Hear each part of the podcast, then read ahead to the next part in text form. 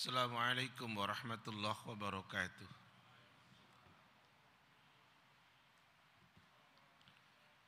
Innal hamdalillah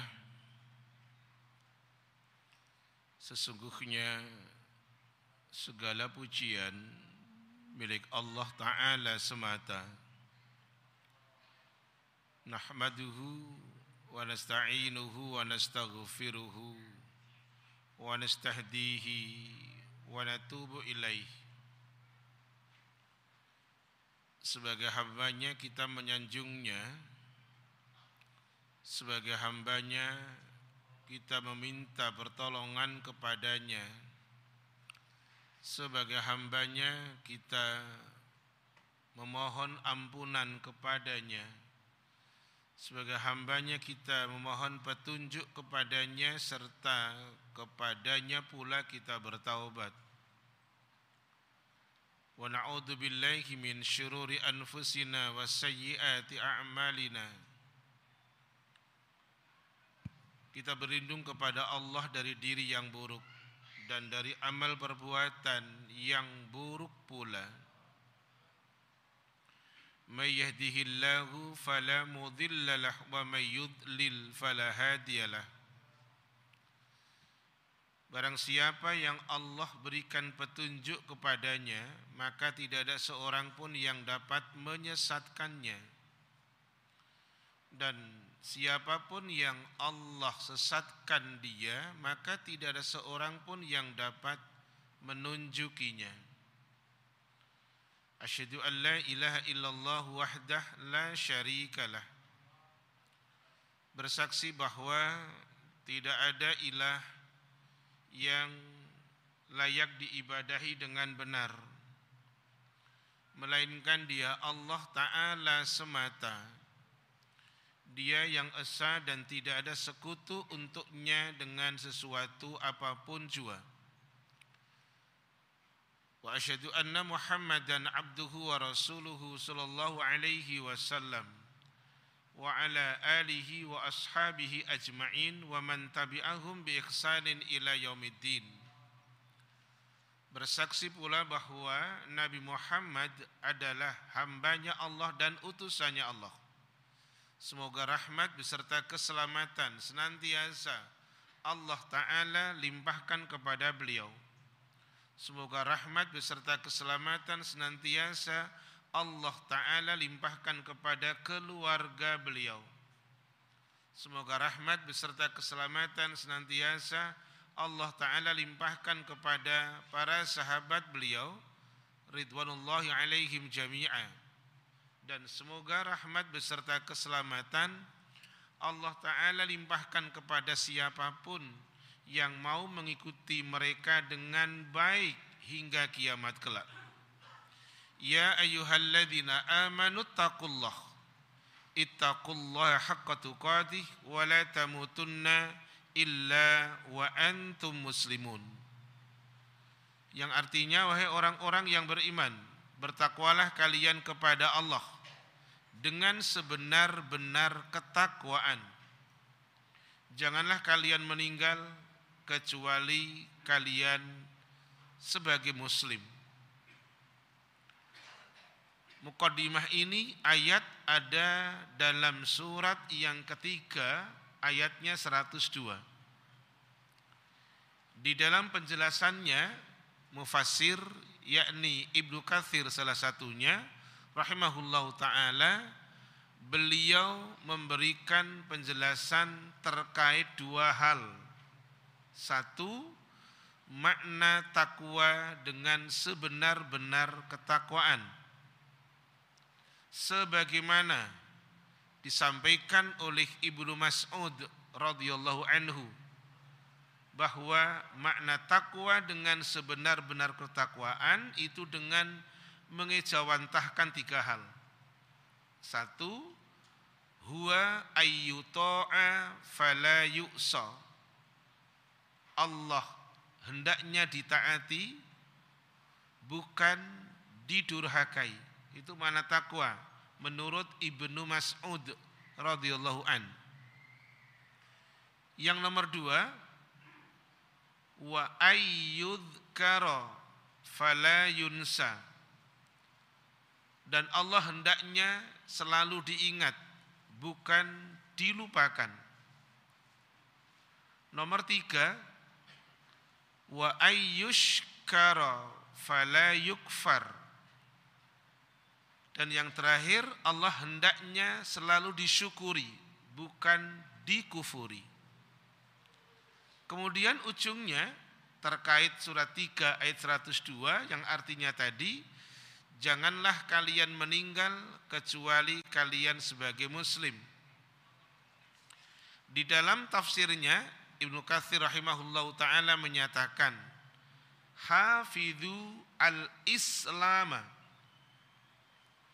peliharalah oleh kalian akan agama Islam Peliharalah, jagalah oleh kalian akan agama Islam. Fi hali sihatikum wasalamatikum. Ketika keadaan kalian sehat, tatkala keadaan kalian selamat sejahtera. Suruh menjaga Islam. Tujuannya adalah li tamutu alaih supaya kalian bisa mudah meninggal di atas Islam. Karena yang tahu meninggal Islam atau tidak adalah Allah Ta'ala sebagai zat Al-Khaliq pencipta kita. Taib para sahabat Nurullah, para tamu Allah rahimani wa rahimakumullah, kita akan melanjutkan kembali dari pembahasan kitab karya dari Ibnu Jauzi rahimahullahu taala, kitab Talbis Iblis yang malam hari ini kita akan membicarakan sesuatu yang secara umum pekerjaan ini disukai oleh sebagian orang. Duitnya banyak,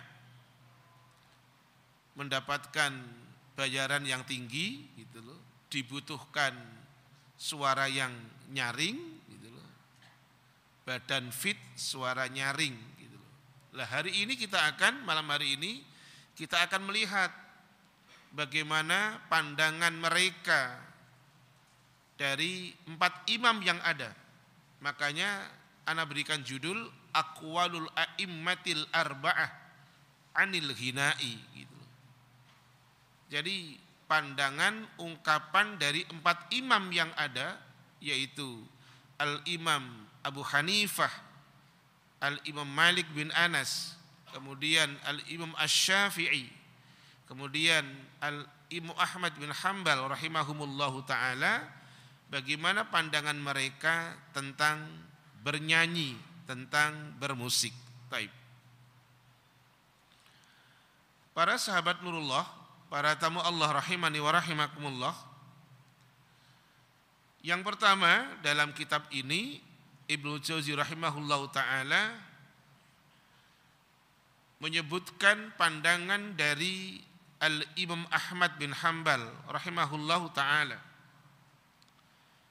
Dikatakan amma madhabu Ahmad bin Hambal rahimahullahu taala adapun pandangan Imam Ahmad bin Hambal anil ghinai tentang nyanyian. Fa innahu kana al-ghina'u fi zamanihi insyada qasaidiz zuhdi. Bahwa nyanyian di zaman sekarang adalah hanyalah senandung nasib kezuhutan illa annahum lamma kanu yulahinunaha. Saat mereka menyenandungkan atau menyanyikan akan nyanyian. Ikhtalafatir riwayah anhu. Ada beberapa pandangan tentang masalah nyanyian. Bahwa disampaikan farawa anhu ibnuhu Abdullah annahu qala diriwayatkan dari putranya Al Imam Ahmad yakni Abdullah rahimahullahu taala beliau mengatakan al ghina'u yunbitun nifaq. Ini yang perlu antum catat. Disampaikan dari putranya Al-Imam Ahmad rahimahullahu taala bahwa al-ghina'u yumbitun nifaq. Nyanyian itu dapat menumbuhkan kemunafikan fil qalbi dalam hati.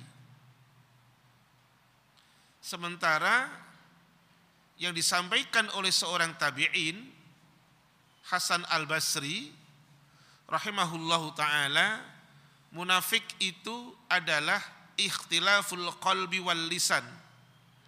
Berselisih antara hati dengan lisan. Jadi nyanyian kata Abdullah putranya Imam Ahmad adalah yumbitun nifak fil qalbi. Dapat menumbuhkan kemunafikan dalam hati. La yu'jibuni aku tidak menyukainya. Taib. Kemudian diriwayatkan dari Ismail bin Ishaq As-Saqafi ketika annahu suila an istima'il qasaid Suatu hari Al Imam Ahmad pernah ditanya tentang mendengarkan nasid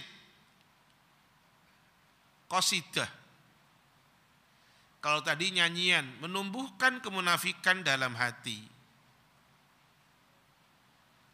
Yang kedua ini adalah Al Imam Ahmad rahimahullah taala pernah ditanya tentang mendengarkan nasid qasidah. Faqala Al Imam Ahmad mengatakan aku tidak menyukainya aku membencinya Sebelum anda lanjutkan para sahabat Nurullah, para tamu Allah, empat imam yang ada mereka menyatakan hal sama. Tidak ada yang menyelisihi akan sunnah yang ada. Tidak ada satupun. Salah satunya yang ditulis oleh dari Syekh Al-Bani rahimahullah ta'ala, Syekh Al-Bani ini mengantarkan ketika beliau menulis tentang tata cara solatnya Rasulullah SAW, sebelum membicarakan tentang tata cara solatnya Rasul, beliau menyampaikan pandangan empat imam tentang sunnah semua itifak sepakat bahwa idza sahhal hadithu fahuwa madhabi. Itu pandangan semua imam yang ada. Artinya ketika hadis itu sahih, itulah pendapatku. Jadi baik Al-Imam Abu Hanifah, baik itu Al-Imam Malik bin Anas, baik itu Al-Imam Asy-Syafi'i, baik itu Al Imam Ahmad bin Hambal semuanya tidak ada yang menyelisihi sunnah, tidak ada. Maka ketika bicara tentang tadi, ketika ditanya bagaimana kalau mendengar tentang qasidah nasid, dia mengatakan akrahuhu, aku tidak menyukainya. Huwa bid'atun, itu termasuk perkara yang diada-adakan. Itu termasuk perkara yang diada-adakan kalau mengacu kepada sunnah yang ada, setiap bid'ah itu sesat dan setiap kesesatan endingnya muaranya ke neraka. Anak ulang jawabannya, akrahuhu, aku tidak menyukainya, aku membencinya, huwa bid'atun, itu adalah termasuk perkara bid'ah. Wala yujalisuna gitu loh. Mereka tidak boleh untuk ditemani. Wala yujalasuna mereka tidak elok tidak pantas untuk ditemani begitu siapa yang layak untuk ditemani baik kembali kepada sunnah rasul hadis yang sanatnya dari Abu Hurairah semoga Allah meridhoinya hadis ini dikeluarkan oleh yakni Al-Imam Bukhari dan Al-Imam Muslim. Mudah-mudahan saya, saya mudah saya, saya benar untuk yang perawinya. Iya, bukan Al Bukhari. Adalah Al-Imam Abu Daud dan Al-Imam At-Tirmidzi. Afan.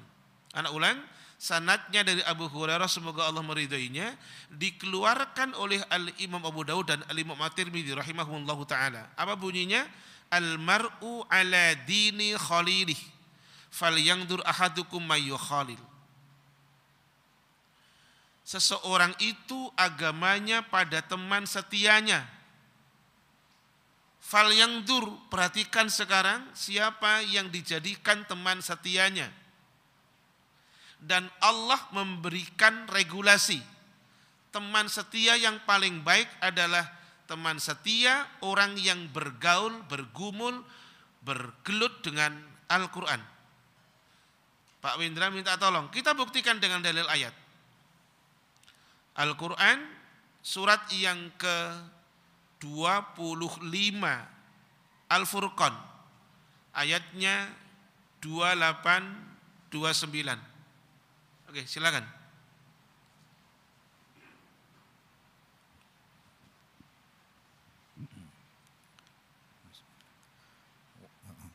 Wahai wahai celaka aku sekiranya dulu aku tidak menjadikan si fulan itu teman akrabku sungguh dia telah menyesatkan aku dari peringatan Al-Qur'an ketika Al-Qur'an itu telah datang kepadaku dan setan memang pengkhianat manusia. Ini adalah regulasi yang jelas. Untuk mencari teman tentu bukan bicara yang selerinya besar. Tentu bukan untuk orang yang yang macam-macam penilaian dunia lah biasanya. Ternyata dalam ayat ini adalah cari teman yang dia senang, simpatik, suka bergaul, berinteraksi dengan Al-Quran. Begitu. Taib. Anda lanjutkan, warawa anhu Abul Haris telah meriwayatkan pula dari Abu Al Haris rahimahullahu taala annahu qala dia mengatakan at-ta'biru ta'bir adalah senandung yang diulang-ulang. Nyanyian yang diulang-ulang baitnya. Dia mengatakan apa ini adalah bid'ah perkara yang diada-adakan.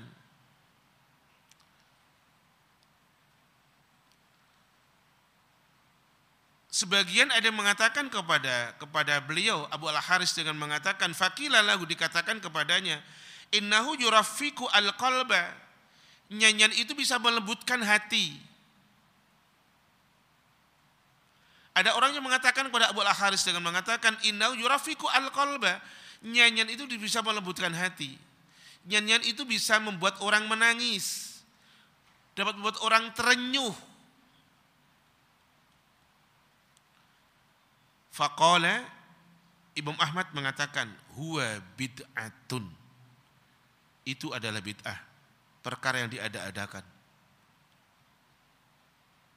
Tadi belum ditanya tentang istima'ul ghina, mendengarkan nyanyian. Sekimpat ini, kalau boleh antum lihat yang hadir di rumah Allah ini, bisa jadi masih maaf nada deringnya sukanya adalah nada dering lagunya orang-orang yang kita kenal. Gitu. Bisa jadi sang raja, bisa jadi diva, bisa jadi yang lain. Gitu. Bukan sekedar umpamanya kalau bel tuh kering, bukan begitu. Biasanya ada nada nada tunggunya suka nyanyi-nyanyian mulai malam ini kita berpikir kembali. Huwa bid'ah. Itu adalah bid'ah. Yang harus kita rubah. Yang harus kita tinggalkan. Taib. Kemudian warawa anhu Yakub al-Hashimi. Yakub al-Hashimi, al-Imam Yakub al-Hashimi pun juga meriwayatkan bahwa at-taghbiru bid'ah muhaddatsun itu adalah termasuk bid'ah yang diada-adakan. Baik. Kemudian meriwayatkan pula darinya Yakub bin Bukhtan rahimahullahu taala. Dia mengatakan akrahu at-ta'bira. Saya tidak menyukai takbir. Padanan kata dari al-ghina. Saya nggak menyukai takbir. Saya nggak menyukai yang namanya al-ghina. Wa annahu naha anistima'ih. Dia melarang dari mendengarkan at-takbir atau al-ghina. Kemudian qala al-musannif Pengarang kitab ini Ibnu Jauzi rahimahullah taala membuat satu khulasah kesimpulan. Dengan mengatakan fahadhihir riwayatu kulluha dalilun ala karahiyatil ghina'i riwayat-riwayat yang ada semuanya menunjukkan bahwa terlarangnya dibencinya akan nyanyian Jadi kalau yang masih mengidolakan, bertobatlah, kembalilah ke ajaran Islam. Tadi saya gunakan mukodimahnya sengaja saya ambilkan surat 3 ayat 102 gitu. Jagalah Islam. Ketika antum sehat, ketika antum selamat sejahtera, tujuannya apa? Litamutu alaih. Supaya kalian dimudahkan meninggal di atas Islam. Yang kita solati tadi seorang umahat seorang umum. Secara KTP pasti Islam. Husnul khotimahnya tidak ada yang tahu. Yang tahu cuma Allah.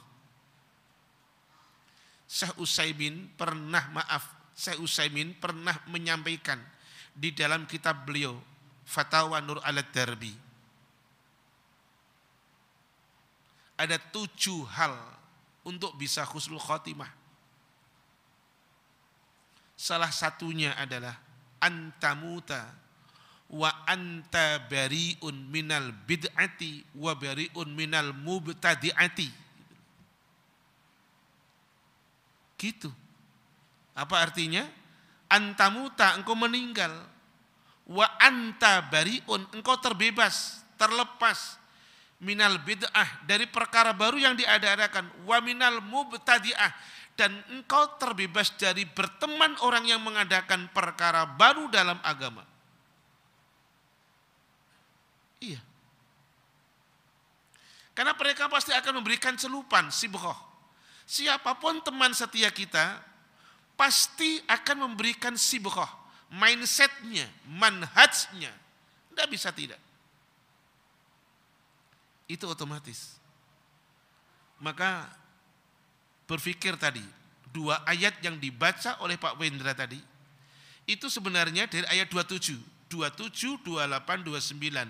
Ayat 27-nya dia menyesal karena ketika Rasul menyampaikan pelajaran, ketika ada Rasul, dia tidak mengambil pelajarannya Rasul, menyesal. Tapi 28, 29 dia menyesal kenapa saya dekat dengan si Fulan. Pada si Fulan telah melalaikan aku dari peringatan Al-Quran. Ketika Quran dibacakan, Quran diajak gitu.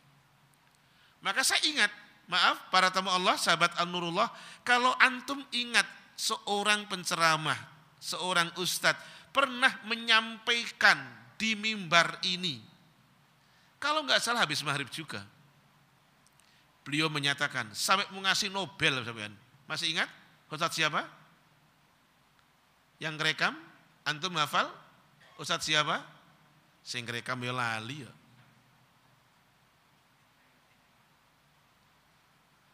Ustadz Zainal Abidin itu pernah menyampaikan di sini, di mimbar ini loh.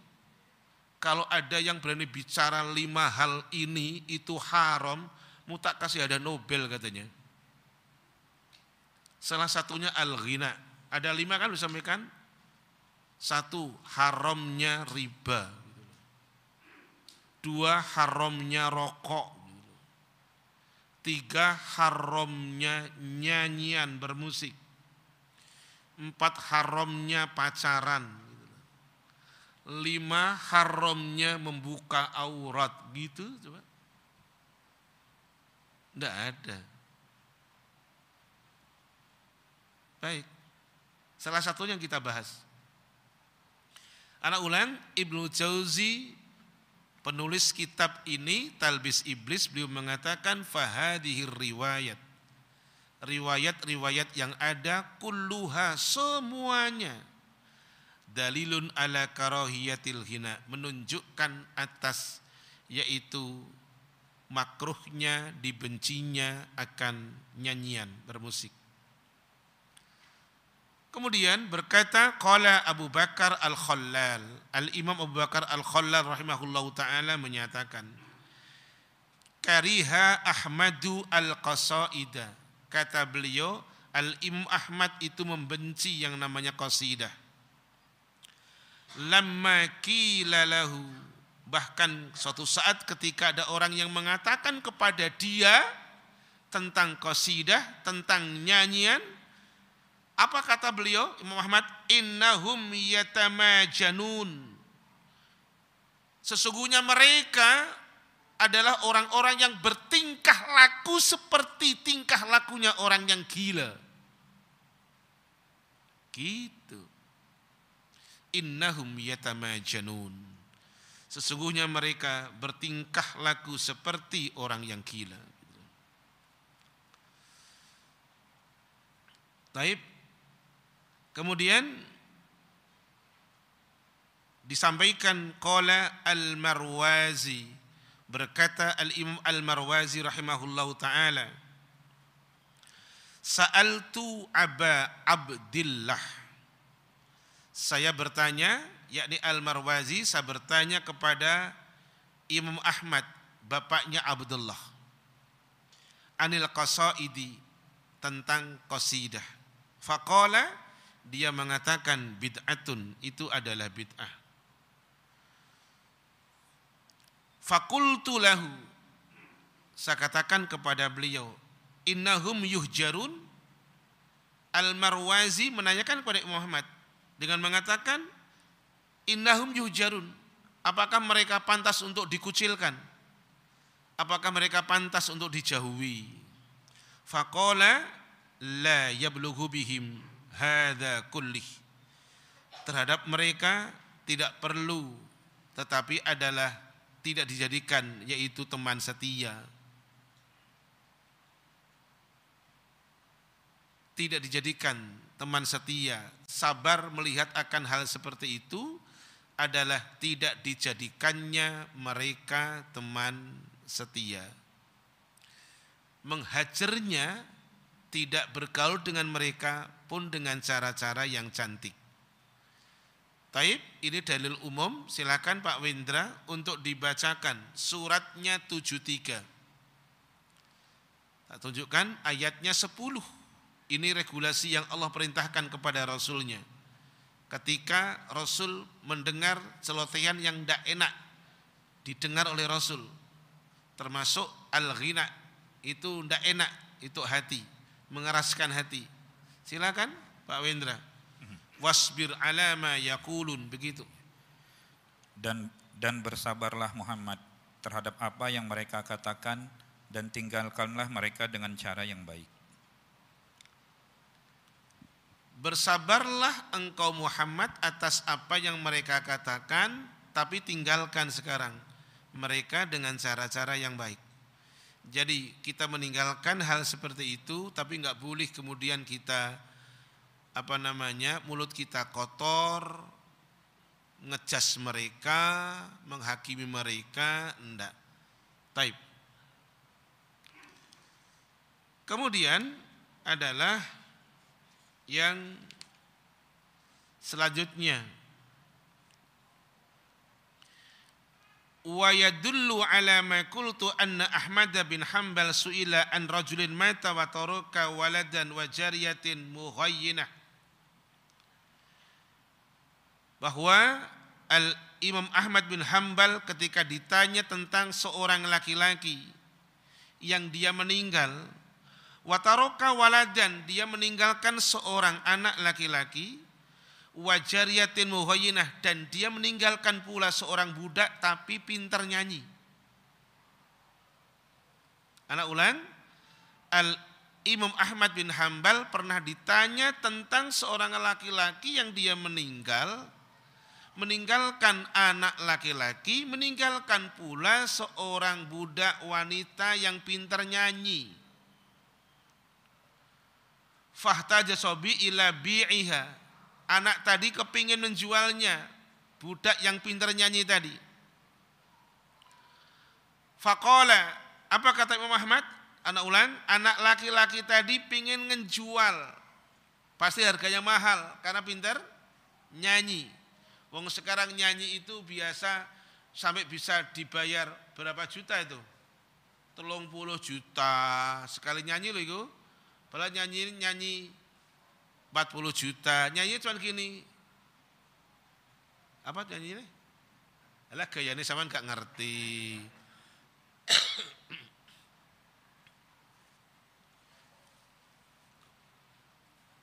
Baik, anak lanjutkan. Si laki-laki tadi, anak tadi apa? Pengen menjual akan budaknya yang pintar nyanyi. Faqala Bismillah. Maka Al Imam bin Hambal menjawab memberikan jawaban la tuba'u ala annaha mughayyinah tidak boleh dijual itu. Budak yang pintar nyanyi. Enggak boleh dijual. Jangan makan duit eh. La tuba'u ala annaha muhajinah. Jangan dijual. Jangan makan duitnya dari itu. Fakila lahu dikatakan kepadanya. Salasina alfa darahim. Padahal akan dibayar dengan 30 ribu dirham wala'allaha idza bi'at sadijah gitu. Tetapi jika dia dapat sebagai wanita yang biasa wanita biasa lebih baik walaupun harganya adalah budak tadi 20 dinar. Faqala Imam Ahmad menegaskan kembali, la tuba'u illa annaha sadijah. Tidak boleh yang budak pintar nyanyi tadi dijual, ambil akan hartanya, duitnya. Lebih baik adalah tadi wanita yang biasa daripada wanita yang pintar nyanyi. Coba. Jadi mesti hati-hati sekarang.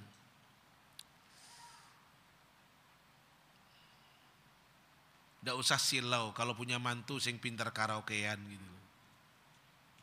Iya. Tidak usah silau, tidak usah, tidak usah seneng kalau punya punya anak, apalagi tiap malam pekan terakhir selalu karaokean gitu, ya kan? Baik. Anda lanjutkan. Sekarang yang nomor dua.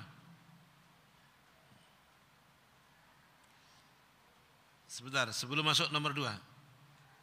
Meriwayatkan Al-Imam Al-Marwazi dari Ahmad bin Hanbal rahimahullah ta'ala annahu qal Imam Ahmad bin Hanbal mengatakan demikian kasbul muhannasi khabisun. Hasilnya orang yang ber berpenampilan ganda. Itu paling pas bahasanya. Apa? Laki-laki tapi penampilannya yang suka begini itu loh ya kan? Apa namanya itu? Eh? Benar kan yang paling halus bahasanya? Ber apa orang yang berpenampilan ganda gitu ya. Oke baik. Kasbul muhannasi khabisun. Hasil usahanya orang yang berpenampilan ganda, banci, itu buruk, kotor. Yaksabu bil hina. Bahkan dia bisa kerja karena apa? Dia terbiasa kerja dengan bernyanyi. Itu disampaikan oleh Ali Muhammad bin Hanbal rahimahullah taala. Taib. Selanjutnya kita akan melihat pandangannya dari Al-Imam Malik bin Anas rahimahullah taala. Taib. Dari Ishaq bin Isa At-Tobai ia berkata, Sa'altu Malika bin Anas. Saya yakni Ishaq bin Isa At-Tobai rahimahullah taala bertanya kepada Malik bin Anas rahimahullah taala tentang ma yatarakhasu bihi ahlul Madinah minal ghina yaitu tentang keringanan penduduk Madinah tentang nyanyian. Faqala Maka Imam Malik mengatakan innama yaf'aluhu al-fusaku. Yang melakukan itu adalah hanya orang-orang yang fasik saja. Yang mau melakukan pekerjaan itu tentang adalah nyanyian, itu adalah al-fusaku. Bentuk jawab daripada fasikun, orang-orang yang fasik. Begitu. Kemudian dari Abu Tayyib At-Tabari rahimahullahu taala ia berkata amma Malik bin Anas adapun Imam Malik bin Anas fa innahu naha anil ghina'i wa an istima'i dia sampaikan Imam Malik bin Anas rahimahullah taala adalah beliau melarang nyanyian dan mendengarkan nyanyian Waqala idastara jariyah. Ketika dia berkata ketika membeli budak wanita yang budak wanita tadi fawajadaha muhayyinah. Budak wanita tadi adalah dia senang bernyanyi, dia pintar bernyanyi adalah kata Imam Malik bin Anas kana lahu radduha bil Dia harus dikembalikan budak wanita yang pintar nyanyi tadi. Kenapa? Karena itu aib. Karena itu aib. Karena lahu radduha. Kembalikan itu.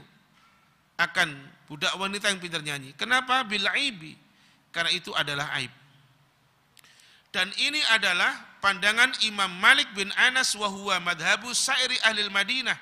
Itu pendapatnya seluruh penduduk Madinah yang tidak setuju dengan itu.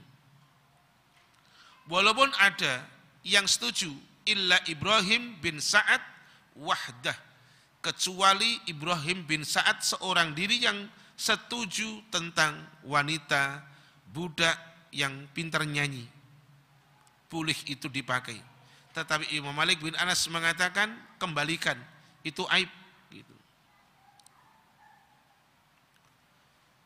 Kemudian yang ketiga, pandangan dari madhab Abu Hanifah rahimahullahu taala. Dari Abu Tayyib At-Tabari rahimahullahu taala ia berkata, "Kana Abu Hanifah yakrahu al-ghina'a." Al-Imam Abu Hanifah yang nomor tiga, beliau membenci yang namanya nyanyian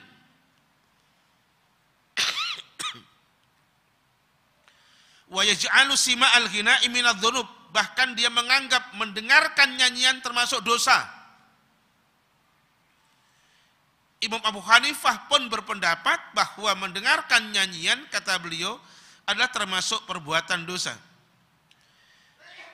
Imam Abu Hanifah pun mengatakan wa kadzalika madhabu sairi ahli Kufah. Penduduk Mekah penduduk Kufah semua sepakat tentang haramnya dibencinya akan nyanyian tadi, termasuk mendengarkannya. Siapa mereka tokohnya? Ibrahim, Ash-Sha'bi, Al-Imam Ahmad, Al-Imam Muhammad, Sufyan As-Sauri, dan lain-lain sebagainya. Ada Ibrahim An-Nakhai, ada Al-Imam Ash-Sha'bi, ada Al-Imam Muhammad, ada Sufyan As-Sauri, dan lain sebagainya. La ikhtilafa bainahum fi dalik. Tidak ada perbedaan di antara mereka semuanya tentang dibencinya nyanyian termasuk mendengarkan itu bagian dari dosa. Selanjutnya Imam Ahmad bin Hambal pun mengatakan afan ana ulang Imam Abu Hanifah pun mengatakan la yu'rafu baina alil basrah. Termasuk penduduk Basrah pun la khilafah tidak ada perbedaan. Fi karohati dalik akan dibencinya nyanyian itu. Termasuk wal man'i minhu Termasuk itu hal yang terlarang.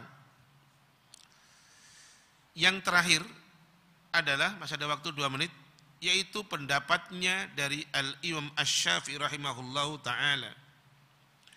Dari Hasan bin Abdul Aziz Al-Jarawi ia berkata Sami'tu Muhammad bin Idris Asy-Syafi'i saya mendengar Muhammad bin Idris Asy-Syafi'i mengatakan halaftu aku tinggalkan bil Iraqi yakni negeri Irak syai'an ahdasathu az-zanadiqah.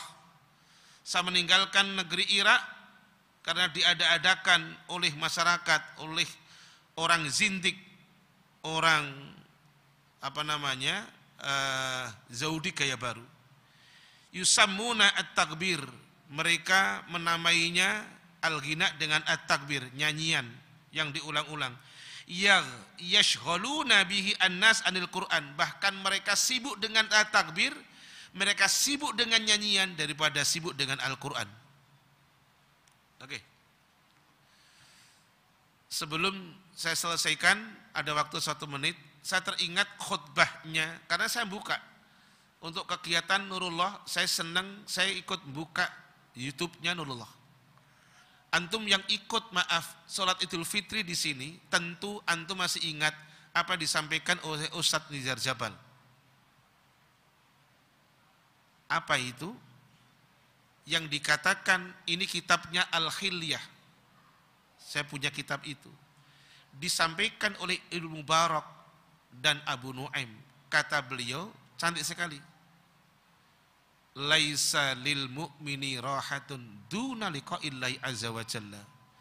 Tidak ada dalam kamusnya orang mukmin itu istirahat ibadah selain berjumpa kepada Allah azza wa jalla. Jadi kalau 10 hari terakhir bisa khatam Quran, mari khatamkan Quran sekarang. Waktu Ramadan bisa khatam Quran, katakan Quran. Berapa hari Ustaz? Tujuh hari ulama salaf. Tujuh hari. Hari pertama tiga surat. Hari kedua lima surat. Ganjil terus. Hari ketiga tujuh surat. Dan seterusnya. Butuh waktu tujuh hari. Masih banyak yang saya sampaikan untuk yang akan datang insya Allah intahal muhadarah subhanaka Allahumma bihamdik asyhadu an la ilaha illa anta astaghfiruka wa atubu ilaik. Assalamualaikum warahmatullahi wabarakatuh.